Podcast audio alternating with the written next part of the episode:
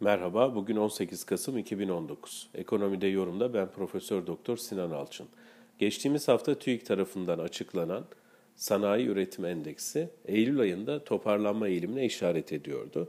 Cuma günü açıklanan iki veride yani ciro endeksleri ve perakende satış endekslerinde de benzer biçimde bir dipten dönüş eğilimi olduğunu görüyoruz.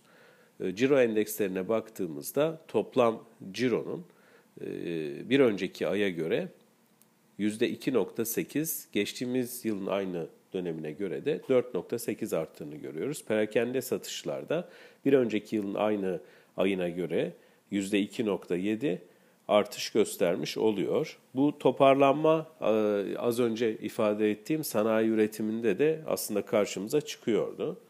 E, elbette bu dipten dönüş müdür gerçekten yoksa tekrar aşağıya doğru inecek miyiz?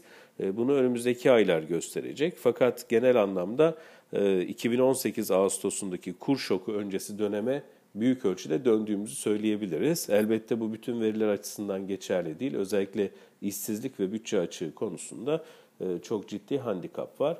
Bu verilerde de yani birbirini destekleyen sanayi üretim endeksi, ciro endeksi ve perakende satış endeksleri buradaki artış eğiliminin devamı halinde de bunun istihdama ne kadar katkısı olduğunu, olacağını gözlemleyeceğiz. Çünkü o kısımda yani işsizlik kısmında gerçekten rekor düzeyde e, bir seviyedeyiz. E, bunun geriletilmesi e, büyümeyle beraber tabii en önemli makroekonomik hedef olacak önümüzdeki süreçte öyle görülüyor.